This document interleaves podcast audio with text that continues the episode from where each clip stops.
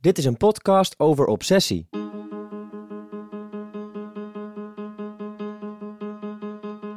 Obsessie is het thema van de culturele zondag op 3 juni, Utrecht Centraal. In de aanloop daar naartoe duiken we in de hoofden van de makers. Wie zijn ze en waarom doen ze wat ze doen? In deze aflevering Tessa Douwstra. Singer-songwriter Tessa Douwstra is het brein achter Luwte, het muzikale project dat haar de ruimte biedt die ze nodig heeft. Weg van druk en drukte. Op zoek naar de ultieme plek waar het enkel draait om de noodzaak s'avonds iets te hebben gecreëerd wat er die ochtend nog niet was. Waar vindt ze die plek? En waar vindt ze al die geluiden die je op haar album hoort? In deze podcast kom je erachter.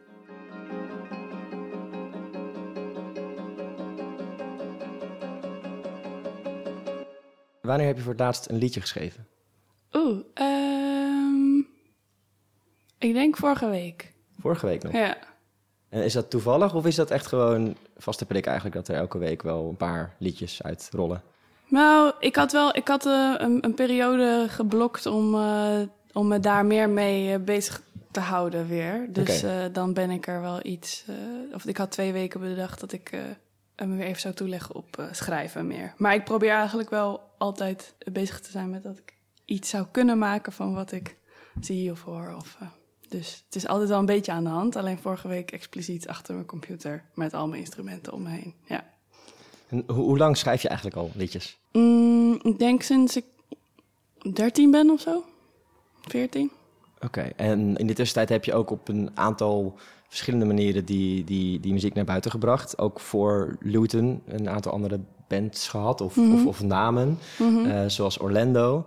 En wat maakte dat je bij het ontstaan van Luton dacht, dit is iets anders, dit is iets nieuws? Eh, nou, ik denk dat ik, ik denk dat ik het altijd heel leuk vind om eh, samen te werken met andere mensen. Maar ook best wel gevoelig ben voor eh, de invloed van andere mensen op wat ik denk. Of, of denk dat een goed idee is in een bepaald lied. En ehm, eh, met Luwte was het zo dat ik had bedacht dat ik me daar niet mee bezig ging houden. Dus dat het maakding helemaal van mij zou zijn.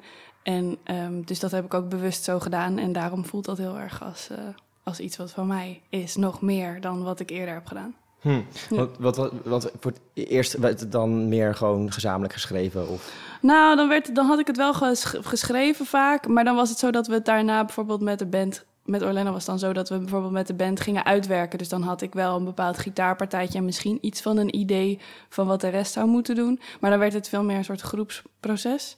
En eh, met Luwt is zo dat ik gewoon veel dingen al helemaal had uitgewerkt op de computer. En toen we de studio in gingen, had ik ook gewoon een lijst met de dingen die ik wilde hebben. Of zo had ik iets meer, ehm, nou, dat ik dat gewoon al in mijn hoofd had. Ja, precies. Dus dat je meer gewoon andere mensen die echt gewoon kon vragen om bepaalde concrete dingen te leveren. Of... Ja, of dat ik iets zelf had ingespeeld en dat ik graag wilde dat ze dat op een mooiere manier eh, of be- eh, technischer inspeelden of zo. Of dat het gewoon mooier klonk. Ja. Mhm. Wat mij opvalt als je Luton luistert, en ook wel misschien ten opzichte van die eerdere dingen, is dat je heel veel aandacht voor klank hoort. Mhm. Dus eh, onverwachte geluiden, eh, veel laagjes ook, af en toe subtiele manipulatie van je stem. Ben je inmiddels ook een goede producer geworden? Nou, of ik een hele goede producer ben, dat vind ik al spannend om te zeggen. Maar ik ben wel een veel betere producer geworden. Ja, ik, ik denk dat ik nog veel beter erin kan worden. Als in, ehm, ik merk nu hoe leuk ik dat vind en, eh, en hoe ver je daarin kunt gaan. Dus het voelt een beetje als het begin. Maar ehm, eh, ik denk wel dat ik, dat ik daar eh, oren voor heb op een bepaalde manier. Ja. En herken je ook, als ik dat zeg, dat dat, dat, dat meer voelt bij Luton? Die... Ja, zeker. Ja, nou, ik heb natuurlijk wel aan die plaat ook veel samengewerkt met, met Frank eh, Wink, met Winkbeats. En ook veel met hem daar samen over nagedacht. Maar ehm, heel veel ideeën uit bijvoorbeeld de demo's die dan... dat ik de drums op een bepaalde manier al geprogrammeerd had... of op een bepaalde manier had laten klinken... of bepaalde eh, iPhone-opnames of zo, die zitten er bijvoorbeeld ook allemaal in. En Hmm. ik denk wel dat die combinatie van al die verschillende dingen... maakt dat je zo'n gelaagdheid hoort. Dus dat je ehm, je niet beperkt tot die ene studiodag... Uh, maar eigenlijk verzameld over de tijd dat je ermee bezig bent. De geluiden ook. Ja, want vaak denken mensen bij een zorgvuldig geproduceerd album aan iets wat ook heel erg glad getrokken kan zijn. Of juist heel erg hi-fi klinkt. En eh, alle, alle randjes eh, gewoon helemaal uitgewerkt. Hè? Ja. Maar bij jou gaat het dan meer om het verzamelen van allerlei geluiden, begrijp ik. Dus ook gewoon die iPhone-opnames. Dat alles kan materiaal zijn of zo. Ja, precies. Nou ja, het is, het is eh, heel leuk. Er zit gewoon in het leven zit een heleboel toevalligheid of zo. En ik denk uh, dat ik vond het een tof idee om dat niet allemaal daaruit te halen. Dus er zitten uh, bijvoorbeeld op de eerste track van het album, dat heet Difference, dat de uh, demo-versie daarvan heb ik bij mij thuis opgenomen. Eigenlijk zoals we hier nu ook zitten voor een raam. En uh, daardoor zaten er een heleboel vogels en uh, auto's die, ik zit in het Engels denk ik, auto's die langs reden en uh, uh, dat soort dingen zit erin. En die specifieke geluiden die maakten eigenlijk ook dat het lied op een bepaalde manier bijvoorbeeld een soort vaart nam of, of even stilstond of zo. En dat gebeurde gewoon toevallig. En ik denk gewoon dat het leuk is om altijd, ook tijdens het opnemen, in elke fase open te staan voor dat soort, dat soort toevalligheden. Want ik, die kun je niet verzinnen of zo. En en ik denk als je overal precies over nadenkt, dat het dan wat voorspelbaarder wordt. Dus het is ook wel leuk om daar een beetje open voor te staan. Dus het is juist meer een plaats geven aan toevalligheden. Dat je bijvoorbeeld op één gedeelte echt denkt van oké, hier moet een soort van uh, verandering in de spanning komen. En dat je na drie dagen twee seconden geluid vindt of zo. Je denkt, ja, dit, doet het precies. Ja, nou, het is denk ik een combinatie van de hmm. twee. Dus ik denk dat je ervoor moet openstaan en dan moet weten welk stukje je moet gebruiken. En als het niet helemaal werkt, maar je krijgt er wel een idee van voor een bepaald moment of een bepaald gevoel wat je wilt maken, dat je dat dan uh, wel op zoek gaat naar dat geluid. Dus het is denk ik een combinatie tussen openstaan voor toevalligheden en um, horen wat je wil horen en dat dan vervolgens erbij zoeken. Ja. Ik las ook dat je het een en ander van een website hebt gehaald die heet Free Sounds. Ja. En ik denk dat heel veel mensen die met muziek of geluid bezig zijn, die site wel kennen. Ja, dat is echt top. Het is een gigantische site met allemaal samples. ja? Wat heb je er vanaf gehaald? Nou, ik maak ook muziek voor een uh, podcast. Ah. gewoon uh, de muziek voor achter het praten. Uh, Welke podcast is dat? Luisteruit heet dat. Dat is voor in de trein. En um, en uh, ik had een, het was een stuk dat ging over ontsporen. En uh, ontsporen in muziek ook. Uh, dat was een gesprek met een wetenschapper die daar onderzoek naar heeft gedaan. Hoe dat werkt in je brein en dat je dingen verwacht. En, en hoe je daar dan tegen kunt tegenin kunt gaan met muziek. En toen had ik een soort beat gebouwd van applaus. want ik dacht, dan hoor je eigenlijk niet dat het applaus is. En dan helemaal aan het eind van het stuk muziek hoor je opeens dat het eigenlijk al de hele tijd applaus was. En dat applaus heb ik uit van de website geplukt. Ah, oké. Okay. Dus je bent een beetje verslaafd aan uh, freesound. Uh. Ja, nou, het is gewoon. Ik heb het eigenlijk van Bink. Die, uh, hm. die kwam daar een keer mee, omdat we hadden een bepaald geluidje. of had ik in een bepaalde demo-track zitten. maar dat werkte niet helemaal goed. En toen zijn we gewoon naar een soort gelijk geluid op zoek gegaan op die website. Want dat kan gewoon. Je kunt gewoon zeggen. Um, een plein in Amsterdam. En dan krijg je een plein, geluid van een plein in Amsterdam. Ja, want het idee is dat het zijn niet professionele sample packs of zo. Mensen kunnen zelf dingen uploaden daar. Er zitten ja, belabberd slechte dingen tussen. Ja. Er zitten hele toffe dingen tussen. Ja. Wat is het raarste dat je hebt, hebt gezocht en dat je het ook daadwerkelijk vond? Uh, ja, voor die podcast gebruik ik wel veel. Ik denk, ik had laatst carnaval opgezocht. Dat was wel grappig, want het was super ver weg. Echt, je kon het gewoon bijna niet horen. Wel grappig dat iemand de moeite neemt om dat dan erop te zetten. Um, ja, en wat ik dus zelf heel handig vind, is bijvoorbeeld als je glas dat kapot valt zou willen gebruiken in een beat, dan hoef je niet zelf dingen kapot te gooien, maar dan kun je gewoon naar die website. Dat heeft iemand ervoor gedaan. Ja, er is één iemand ergens in Amerika die de hele dag dingen kapot gooit. Ja, er zijn echt van die mensen die je dan ziet, die echt super veel hebben geüpload. Die zitten dat gewoon de hele dag te doen of zo. Heel vet. En die rol van producer erbij hebben, Als, als ik je goed begrijp, dan is het dus een proces dat tegelijkertijd gaat. Uh, dat vinden van geluiden, het maken van die laagjes, arrangementen en het schrijven van een liedje. Mm -hmm. Is het nou zo dat die nummers dan ook echt ontstaan? Dat jij in een programma gewoon zelf dingen zit te maken en meteen al die geluiden, of in ieder geval delen daarvan, probeert te zoeken? Mm -hmm. Of beginnen liedjes nog steeds zeg maar old school op een gitaar of piano en begint daarna pas dat proces? Um, dat verschilt heel erg per liedje. Ik heb laatst ook een keer een liedje geschreven, gewoon alleen maar met gitaar en, uh, en, en tekst en melodie. Gewoon helemaal en ook in één take opgenomen. Zo van: dit wordt het liedje. En dat had ik ook al heel lang niet gedaan. Maar ik vind het leuk dat het allebei kan. Mm -hmm. uh, ik, ik, heb laatst ook een liedje begonnen met. Um, ik heb een bepaalde shaker en die had ik omgedraaid dan maakt hij heel veel geluid. En dat heb ik toen vertraagd. En toen heb ik daaruit allemaal hele korte stukjes geknipt en daar dan weer iets van gebouwd. Dus je kunt, ja, je kunt gewoon, het is gewoon een grote speeltuin. Het kan allemaal. Heb je dat ook echt, echt ontdekt door, door het samenwerken met, uh, met Bink? Want dat is echt bij ook iemand die, die, die continu overal geluiden uithaalt. Of, of zat dat er altijd ook al wel in? Uh... Ik denk dat ik altijd al wel um, op zoek was naar, of dat ik in elk geval, ik ben er altijd al over van overtuigd dat je dingen niet op, een, uh, op de manier hoeft te doen zoals je het misschien leert of ja. zo. Dat het juist interessant is om op zoek te gaan naar manieren waarop je dat ook kunt doen zonder dat uh, dat het in een boek staat of zo, weet je wel. Ik hou heel erg van die... Ik had vroeger op het consultorium tentamens en dan had ik me, had ik me uh, tentamen wilde ik dan graag op de gang doen, omdat ik de galm daar mooier vond of zo. Dus, dus het zit er denk ik altijd al wel uh, in. Maar ik vind het wel inspirerend natuurlijk om uh, met hem daar ook over na te denken. Een hele goede match dan, dan lijkt me Dat denk ik ook, ja. Zitten jullie dan ook heel veel met elkaar over te praten? Of, of dat jullie elkaar ook echt in vinden? ik denk dat het, nou, het gaat meer misschien gewoon een beetje natuurlijker. Ja. Niet echt eens dat we er heel erg over hoeven te hebben. Nee, iemand komt met een geluid en uh, Ja, en dan is het gewoon zo van, volgens mij werkt het wel of het werkt niet. Ja. ja. Kun je elk nummer uh, op de plaats met alleen gitaar uitvoeren? Bij wijze van spreken. Niet dat dat nog vereist wel. is hoor. Nee, maar nee, nee, dat kan. Ik doe, dat kan zeker. Ja. ja. Want ik bijvoorbeeld zo'n nummer als uh, Pinball, dat is ja. een heel elektronisch uh, gebaseerd nummer. Ja. Dat, dat zou jij ook gewoon kunnen ontdoen van die elementen. Ja, dat is begonnen als gitaar. Ja, dat dacht ik al. Het zijn vaak juist die nummers die gewoon beginnen met... Ja, precies. Alleen gitaar of piano, ja. ja. ja. die voelde ik eigenlijk wel aankomen op een manier. ja. En heb je daar uh, lang over na moeten denken... over wat dan je live band zou worden? Um, nou, ik had wel deze instrumenten al in mijn hoofd. Dus toetsen, bas, drums en gitaar en zingen. Dat dat eigenlijk de basis was. En ik dacht ook gewoon van... ik wil me tijdens het maken van die plaat niet uh, alvast beperken om te, door te denken, oh, als dat maar live ook lukt of zo. Want dan wordt het plaatmaken ook weer ingewikkelder. Hoewel dat wel ook weer een leuke vorm is hoor. Daar speel ik ook wel mee van, oh, misschien is dat ooit ook wel een tof idee om te doen. Dat je het juist eerst helemaal maakt met een groep en dan opneemt. Maar het is wel leuk of je, dat je iets gekker kunt denken op het moment dat je daar nog niet aan denkt.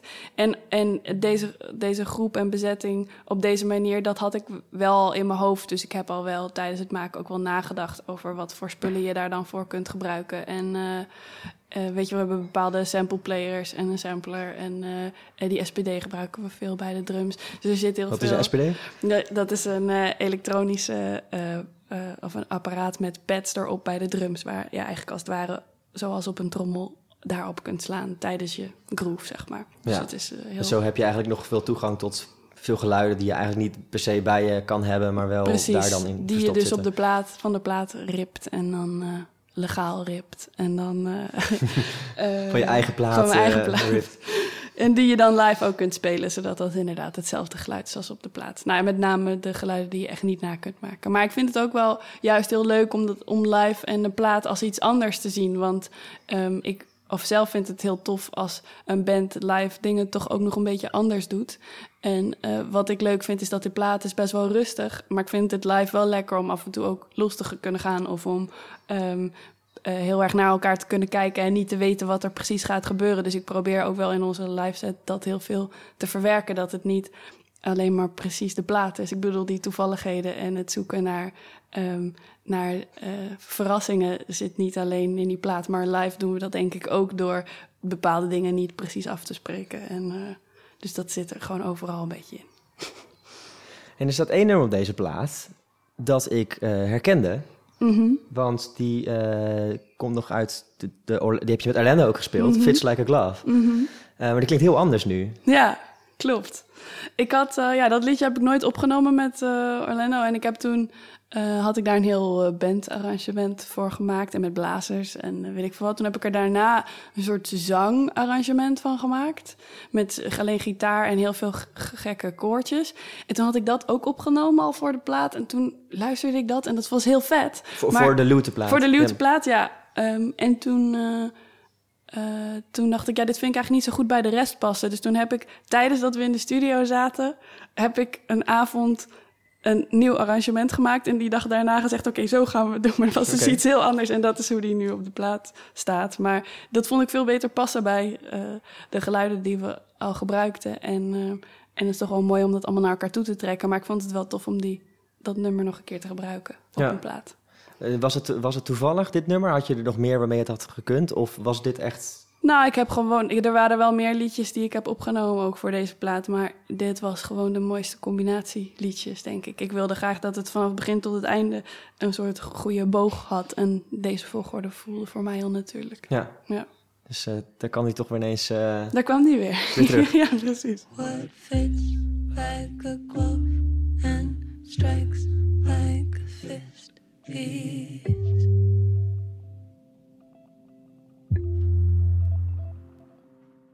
Wat ik ook veel terug zie komen is dat je heel erg houdt van die totale eh, focus, totale aandacht bij het schrijven van, van muziek. Mhm. Ehm, gewoon doorgaan, eh, niet bezig zijn met je omgeving, tijd of eh, vermoeidheid, dat soort dingen. Heb je dat altijd al gehad? Eh, ik denk op een bepaalde manier wel. Ik denk alleen wel dat ik het het ergst heb bij muziek. Hm. Eh, Waar, waarmee heb je het nog meer? Nou, ik had vroeger op eh, school bijvoorbeeld was ik best wel eh, ehm, een stuutje.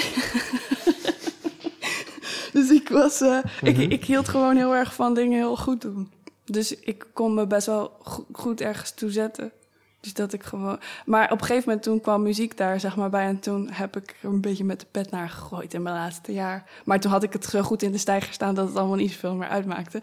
Maar dus ik, ik denk dat ik gewoon elke keer weer iets vind wat ik dan. eh, ja, en ik heb het ook met bepaalde onderwerpen of zo. Of eh, bepaalde dingen die ik dan interessant vind, waar ik dan een tijd lang heel veel over lees of zo. Dus dat. Want het is natuurlijk het is de focus, eh, het is ook een bepaalde overgave. Hoe, hoe ervaar je zelf die verhouding? Nou, ik denk eh, dat voor deze plaat het ook was dat ik heel erg voelde. Nou, bijvoorbeeld die Orlando-plaat hebben we toen echt in super korte tijd opgenomen en gemaakt. En daar, ik bedoel, ik ben daar hartstikke blij mee. En ik ben daar heel trots op. Maar ik had wel zoiets van: ik denk dat het nog beter wordt, mijn muziek, als ik er langer over doe.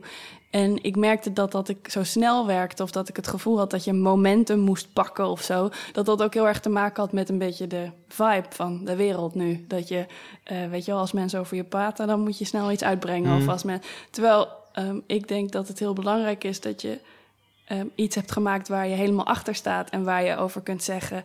Eh, dit was mijn idee. En eh, ik denk dat dat beter kan. Op een, of in elk geval voor mij geldt het dat ik dat beter kan als ik daar iets langer over heb nagedacht en iets langer aan heb gewerkt. En heel veel van de liedjes gaan ook over ehm, dat je eh, even afstand neemt en ergens wat langer over nadenkt. Dus het is eigenlijk ook meer, denk ik, een soort ehm, eh, oproep aan mezelf van neem gewoon de tijd. Daar, en daar komt dan bij dat het goed aansluit bij mijn behoefte aan ehm, volledige overgave aan zoiets. Ehm, ik, eh, ik ben nu even vergeten wat precies de vraag was. Het ging over overgave en over... Je bent er nog steeds aan beantwoorden. ja, dus, eh, precies. Ik praat ook gewoon door. nee, maar het is wat ook was- die, die overgave Ja, precies. Ik geef me helemaal aan over. Nou, wat ik er wel interessant aan vind, is gewoon dat hele idee van je ergens helemaal in verliezen. Eh, ze hebben er ook allemaal termen voor, hè? de flow en Mhm. eh, in de zone komen. Hyperfocus. Eh, hyperfocus, nou, die kende ik nog niet. Ehm, waar ik wel benieuwd naar ben, is... Is dat iets wat je overkomt of is het iets wat je bewust opzoekt? En wat zijn, wat zijn de voorwaarden om in zo'n flow te raken? Ja, ik zoek het wel bewust op. Het is niet iets wat me per se overkomt. Ik bedoel, ik kan wel ergens van afgeleid raken, maar het gaat makkelijker als ik, eh, eh, als ik gewoon kies dat ik dat ga doen. Zet je dan je telefoon uit? Eh, ga je op een bepaalde plek zitten? Of moet je Ja, bepaalde dingen om je heen hebben? Een Ja, kop, kop thee? Of, eh, ja, wat wel goed werkt is dat ik op een andere plek ben dan thuis. Dus niet eh, in, je omge- in de omgeving waar je ook je belastingbrieven krijgt. Hmm. En, eh, en je ziet dat de afwas nog staat, zeg maar. Dat, dat werkt wel heel goed voor mij. Ehm, eh, maar het is ook een beetje een soort state of mind. Je kunt er ook gewoon voor kiezen om eh, te verzamelen, zeg maar. Dus ik merk dat ik nu ook alweer bezig ben. Ik bedoel, we zijn veel aan het spelen en, eh, en we zijn nog dit, dit jaar is nog lang niet voorbij. Maar ik merk dat ik het ook wel weer heel lekker vind om al na te denken over wat de volgende plaat dan wordt. En, en ik merk dat als je ervoor kiest om daarmee aan de slag te gaan, dat je dan eigenlijk al alle, allemaal dingen opvreet, weet je wel. Elke film die ik zie of elke elk boek dat ik lees of elke zin die iemand zegt tegen iemand anders op straat, die ik interessant vind, die schrijf ik nu gewoon op. En ehm, dat verzamelen is gewoon alweer begonnen. Dus uh, en voor het maken van die liedjes, dus als je dat wil gaan verwerken, denk ik, dan werkt het voor mij heel goed om te zeggen: Oké, ik ga nu twee weken naar een huisje. Weet ik veel. Toen bij de Leeuwteplaat heb ik op een huis gepast van vrienden van mij in Den Haag. Die waren op vakantie. En toen heb ik gewoon twee weken daar alleen maar hard gelopen en, uh, en muziek gemaakt. En wel ook gegeten, maar soms vergeten. En op, de, hm. katten op de katten gepast, dat was het idee. En, uh, maar ook gewoon mijn hele ritme verschoven naar wat lekker voelde toen. Dus ik, ik werd volgens mij om 11 uur, 12 uur wakker of hm. zo. En ik ging om 4 uur slapen. Ja. En dat werkte blijkbaar, want dan kon ik s'nachts nog lekker door. Dan was het lekker rustig. En, uh, dus ik, ik geef me er gewoon aan over dan. Ik zeg, oké, okay, nu ga ik het doen. En dan doe ik het, denk ik. En dat verzamelen, uh, hoe ziet dat dan eruit? Volgens mij heb je heel veel Word-documentjes. ja, ik zit net te denken, nou, ik heb dus nu een nieuw boekje gekocht. Mm -hmm. Gewoon omdat, met pen en papier? Ja, gewoon omdat ik dacht, ik wil uh, weer een, ik wil een schoon boekje voor de nieuwe ideeën. Um, dus dat doe ik altijd.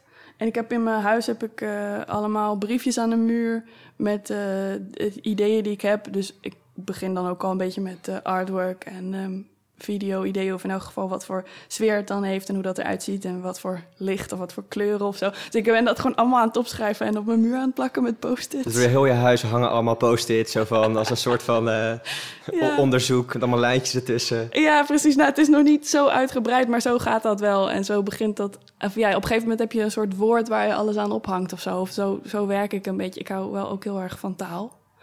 Uh, dus dat helpt voor mij heel erg om, om ook met woorden daarmee uh, bezig te zijn. En, en nu heb ik dat. Al bij, bij de, de plaat die we hebben gemaakt, uh, was de werktitel eigenlijk altijd Difference, wat het eerste liedje is.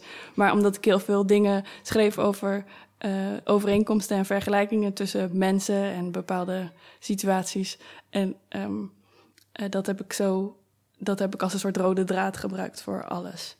En ik denk ook voor de, voor de arrangementen, dat je gewoon op zoek gaat naar die kleine onderscheidjes en kleine verrassingsmomentjes. Dus dat is voor mij heel erg een soort het idee geweest van die hm. plaat. En is dat dan meer is iets associatiefs of iets waar je bewust aan houdt of probeert te volgen?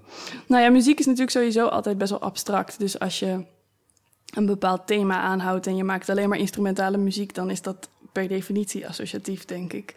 Um, en ik werk dan ook nog met taal, dus dan is het misschien iets concreter.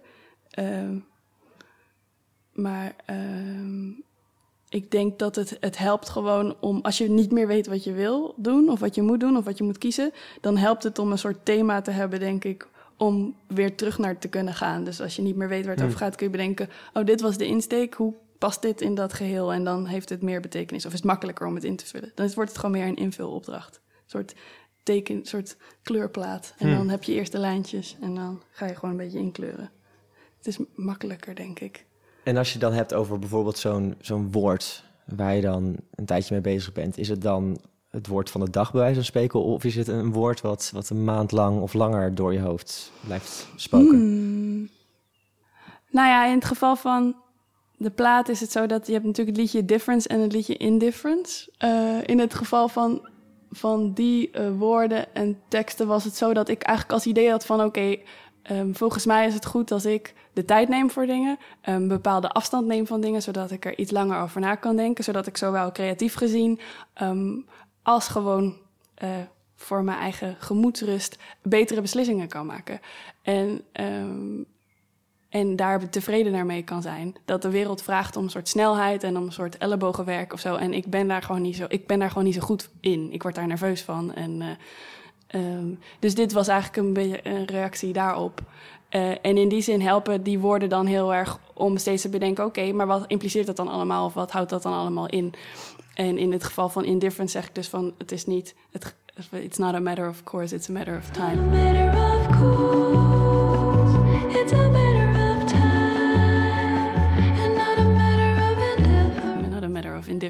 Als in, ik bedoel dus eigenlijk niet dat het me niks kan schelen, maar juist dat het gewoon nog wat meer tijd nodig heeft. In het geval van difference is het. Um, ik denk dat het tijd is om te kijken naar um, eh, naar wat mensen nou eigenlijk echt zijn. Of wie men, wie- als je naar een bepaald iemand kijkt en je beschrijft die persoon, wat zie je dan eigenlijk allemaal? Dus het gaat eigenlijk allemaal om tijd nemen en goed kijken. En in die zin helpen woorden, omdat ik dan, als ik dus bij een van die liedjes bij een bepaald stukje of een couplet of zo er niet uitkom, dan kan ik denken, aan wat wil ik nou eigenlijk zeggen? Wat is het grote geheel? En dat werkt daar heel goed. En ik heb hetzelfde, bijvoorbeeld nu. eh, eh, ben ik, heb, ik, heb ik ook een bepaald woord waar ik, eh, waar ik mee bezig ben. Ik zit een beetje te. Welke is het? Ja, Ja. dat moet je te vertellen. Ja, ik heb, nou, ik heb laatst ontdekt dat je de- had een bepaald drankje in eh, Amerika. Dat heet Maxi. Mhm. M-O-X-I-E. En ehm, daar vandaan komt een bepaalde uitspraak, namelijk he's got Maxi of she's got Maxi. En dat gaat over een soort doorzettingsvermogen, want dat dr- drankje is blijkbaar zo smerig. Ik wil het dus ook heel graag drinken. Ehm, dat als je het helemaal hebt opgedronken, dan heb je een bepaald soort doorzettingsvermogen. Daar komt het vandaan. Of in elk geval, dat heb ik er nu over gelezen. En ehm, ik vind dat een heel mooi woord om te zien. Ja, daar ga ik gewoon heel hard op dan meteen. En dan denk ik gewoon, oké, grappig. Eh, wat is dat dan eigenlijk? En ook in reactie op, op de plaat die ik dan nu heb gemaakt. Van, eh, dat gaat heel erg over, over eh, rustig zijn en stilstaan. En nu merk ik dat, nou ja, ook met dat ik nu weer een nieuwe plaat ga maken. of, eigenlijk altijd daarmee bezig ben. En ook en echt heb gekozen van dit is gewoon heel graag wat ik wil doen. Ik voel me hier heel goed bij. En ik heb volgens mij veel ideeën die ik hier nog in kan stoppen. Ehm, voelt het een beetje als iets waar ik nu tegenaan loop. Zo van oké, dan moet je nu ook doorzetten en doorgaan. En dus dat woord is voor mij dan nu in alle liedjes waar ik mee bezig ben een soort eh, kapstokje. Ja, Het woord zelf lijkt me lastig om echt goed in de tekst te ja, ik heb, hem al, ik heb hem al ergens in Het is al gelukt. ja, oké. Ja. Maar eh, we gaan het zien. Ja, ik moet ook even kijken wat het gewicht nog is dan. En wat is natuurlijk altijd met uh, buitenland, met Engelse, de Engelse taal. Dat ik vind het heel mooi en intrigerend en ik luister er de hele dag het liefst naar. Maar ik weet natuurlijk niet precies wat, de gewicht, wat het gewicht is van zo'n soort woord. Wat Dus bedoel je met gewicht? Gewoon... nou, soms kan je een woord gebruiken en dan denk je, ja, dat is vet. Maar dan, weet je, je hoort wel eens Nederlanders dan een bepaald Engels woord gebruiken. En dan denk je, ja, dat, dat klinkt wel vet, maar niemand zegt dat zo. Of dat is echt alsof je een soort Shakespeare voorleest, weet je wel. dat doen we niet meer. In het Dus je, dagelijks taalgebruik heeft Nee. het niet die rol. In... precies, dus je moet dat altijd wel goed kiezen, vind ik. En ik heb ook wel altijd, ik heb wel een paar vrienden die, eh, waarvan de moedertaal eh, Engels is, die ik dan altijd even kan vragen van, klinkt dit heel raar of wat vind jij? Nou ja, dat is altijd goed om even te checken. Dus daarom, ik geef, weet je wel, ik probeer alvast even een slag om de arm te houden wat betreft mijn thema. Ja, heel verstandig. Want ze denken we gelijk allemaal van, nou, hè, dat gaat het worden. Maar het grappige is dan, als je dat dan bes- beschrijft, dan, dan ga je van een woord naar eh, best wel uitgebreide reflecties over, over je, je eigen leven bijvoorbeeld. Mhm. Maar dat kan dus beginnen bij een woord wat er gewoon mooi uitziet. Ja, Nog voordat je het hebt over betekenis of wat het nog meer kan inhouden. ja, klopt. Ja, Ja. Grappige, grappige observatie. Ja, ik denk dat ik daar sowieso gewoon wel gevoelig voor ben. Voor, eh, voor dat, allemaal, dat dat allemaal goed werkt. Ik bedoel... En dat het een unieker woord is bijvoorbeeld dan, eh, weet ik veel, iets normalers. Dus het is ook... Ik denk, dat het, ik denk sowieso dat dat wel... Dat dat misschien wel mijn obsessie is. Hey. Ehm, dat ik gewoon altijd op zoek ben naar. Ja, ja, precies. Ik dacht, ik hang hem even op. Ehm, dat ik altijd op zoek ben naar iets, ehm, naar iets wat voelt als iets unieks of iets. eh, ja, iets, iets, het begin van iets weer of zo. En ik, heb al, ik moet altijd het gevoel hebben dat wat ik doe, dat dat, dat, dat echt uit mij komt en authentiek is. En ik weet natuurlijk dat ik een soort opsomming ben van alles wat ik om me heen zie en hoor en de mensen met wie ik praat en de, en de dingen die ik tot me neem of zo. Maar toch wil ik het graag het gevoel hebben dat ik het zelf heb bedacht. En ik denk dat dat ook vooral de drijfveer is, altijd.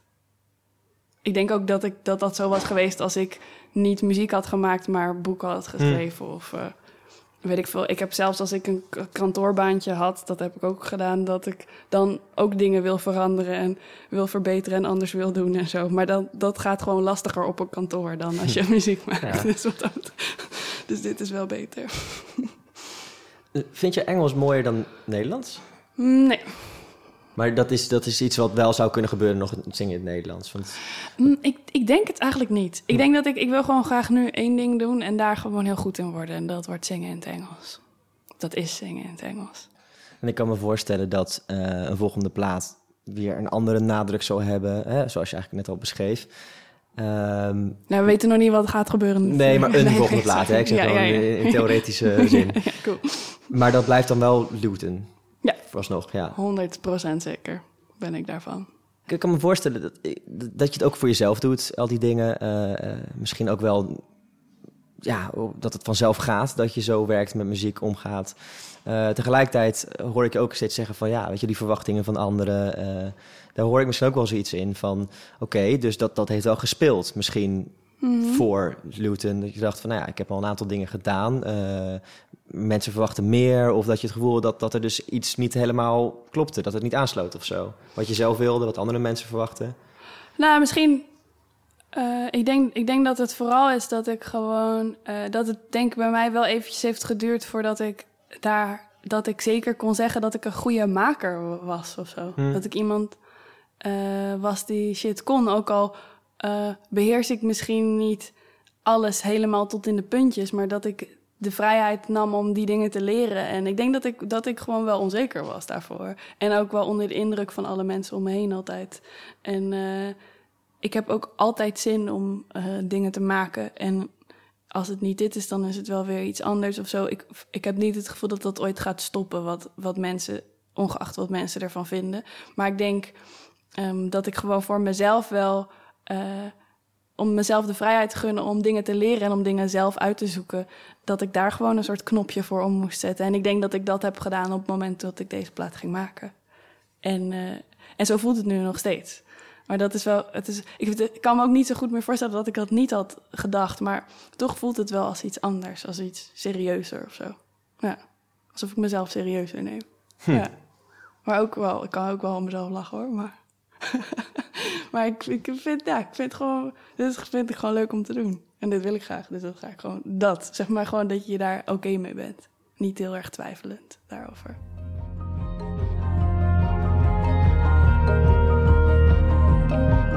Op zondag 3 juni speelt Luton op het Domplein tijdens Utrecht Centraal. Dit was de laatste van een serie van drie podcasts over de obsessie van muziekmakers. Je vindt de eerste twee afleveringen via culturelezondagen.nl.